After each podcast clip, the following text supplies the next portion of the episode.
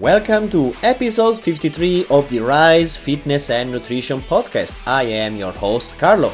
Today, we are talking about the importance of counting calories and what is it going to teach you in the long run. Also, I have some news. I have a website. Go visit rise fitness nutrition dot com and see what I'm talking about. Happy listening! We got a little bit of a difficult topic today, that is counting calories. And why do I want to talk about that?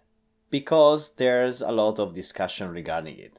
There's a group of people that says that counting calories is completely useless, overrated, and dangerous for your mental health and for your nutrition habits. There's people that swear for the opposite, and there's people in the middle. And as much as it sounds as a cliche, I do belong a little bit in the middle, and in a little bit in a group of people that says that it's absolutely fundamental for you and everybody should at least do it for a certain amount of time in their life to understand what happens when they focus on their nutrition correctly. And let me explain you why I believe this is the right thing to do. But before doing so, let's review one second what does it mean counting calories.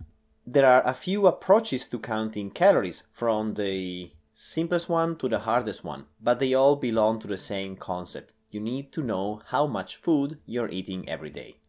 Now, the simplest approach doesn't really teach you a lot, and it's a little bit of the quick and dirty approach, where you exclusively eat food that is packaged in portions that tells you specifically how many calories and how many nutrients inside every portion you eat. You write it down, you track it in your uh, macro calculator, whichever app you use, and you're done for the day. The downside of this method is that it doesn't really teach you the method of counting calories. It does teach you to look at food labels, so buying food that fit your calorie goal, but it doesn't teach you what's behind that. On the good side, it's very quick because you don't have to overthink about it. But since it doesn't teach you much, I don't think it's the best approach to start from. Yeah, well, of course, if you're in a rush, go for it. The second approach is very hard because it requires you to exclusively buy whole food, produce, and cook everything from zero every time. Now this, on the other hand, teaches you a lot about the food that you're buying and the food that you're eating in terms of the nutrients and in terms of the calories. And it makes you appreciate a little more what's behind that. But on the other hand, it is time-consuming, and the learning curve might be steep because you have to start from zero to cook everything. And if you have never done it, or if you are short on time, well, this definitely poses a challenge. And the third way to go about counting calories is what I prefer, and it is a mix of the two. You get some packaged food here and there, and you cook the majority of your food. This has the benefit of still teaching you what's behind the food that you eat and you cook, but it also has the benefit of saving you some time. Although, honestly, I very much think that if you're serious about your nutrition, in the long run, you should really work on food prepping your meals. And by food prepping, I mean that you take any time of the week that you have a little bit more availability, and you cook bigger portions of food, and then you split them in separate meals. This saves you time during the week and also helps you to be consistent with your nutrition, because every meal that you prepare, you already know the calories and the macronutrients, so it's much easier to do that. It's true, at the beginning you use some time to do the food prep, but then it's much quicker during the rest of the week.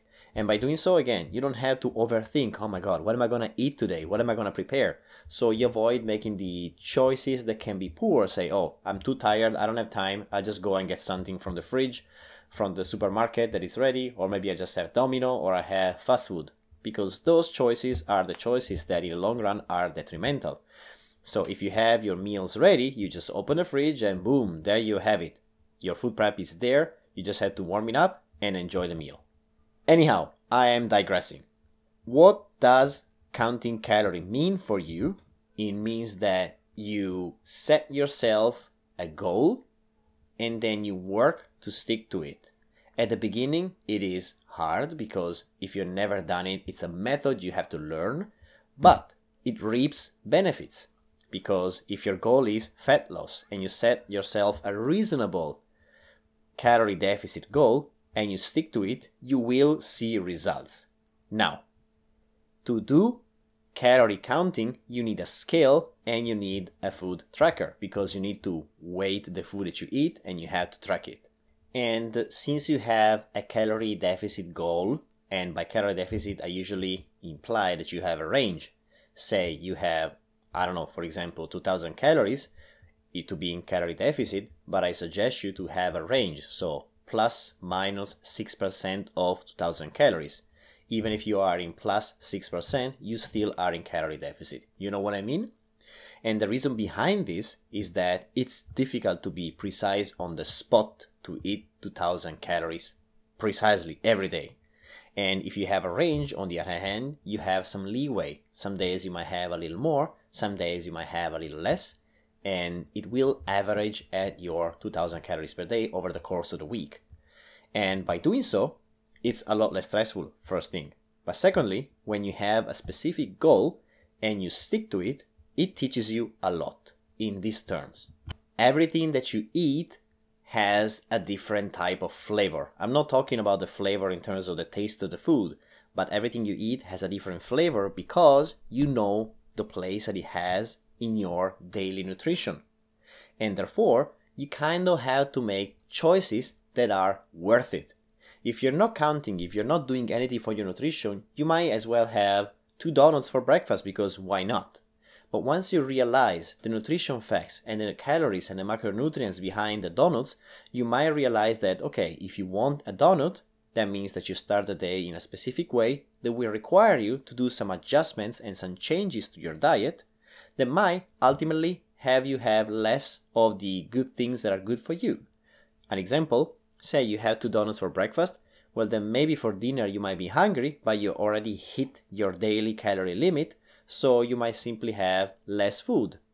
And that might be stressful because you might be hungrier. So this means that every food choice that you make has a meaning. So you appreciate the choices that you make. If you want to start the day with two donuts, who am I to say no? But understand that whatever you have during the day will be counting towards the end of the day. And I don't want you to obsess over calories like, oh my god, I can't eat because it's too much. No, I just want you to be aware. Again, like that the choices you make have an impact in your diet. So maybe instead of two donuts for breakfast, you might only have one, or you might only have half, and that will allow you to have more food for lunch, more food for dinner, and eventually a snack or two during the day. Or maybe a coffee with milk, because in case you didn't know, full fat milk has a lot of calories, so if you like drinking coffee with milk, you might need to either change the quantity of milk or change the type of milk or switch to Americano to be in your calorie deficit goal. And these are little choices, but they teach you a lot. And especially the days that you don't count calories because it's your break day, you really appreciate A to the Z whatever type of food that you're having, being that you are by yourself or you are with your friends. Whereas maybe before you did appreciate, but it was different because it was granted and it was fine. There was no quote-unquote limit to whatever you could have. So a little bit of restriction in somehow, in some cases, really helps you to understand and see everything else under a different perspective. What do I want to say with this? That if you're serious about your nutrition, or even if you want to experience what it means, counting calories to see if your body can change or not, it is really a very good experiment to do for yourself. And uh, you don't need to do that lifetime. Nobody tells you that you had to do the lifetime. But just so you know, the counting calories works. If you're having trouble losing fat, counting calories works. If you have trouble gaining weight, or simply stay at the same way that you are, and it will ultimately make you appreciate, from the moment you start to the moment you decide to have a break, everything that you have.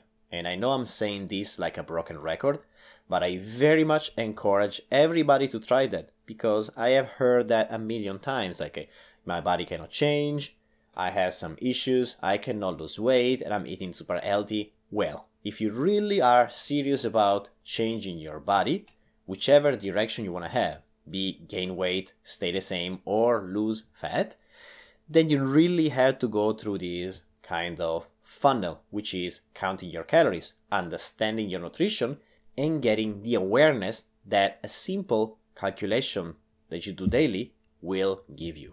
And that's it for today's episode. I hope you found it useful and that you're gonna try this for yourself. Believe me, it's eye-opening. If you like this podcast, please share it with your family and friends or on Instagram, and you can tag me at the carl dot fit. Also, if you have the chance, a five star review will be super helpful. Happy rest of the week!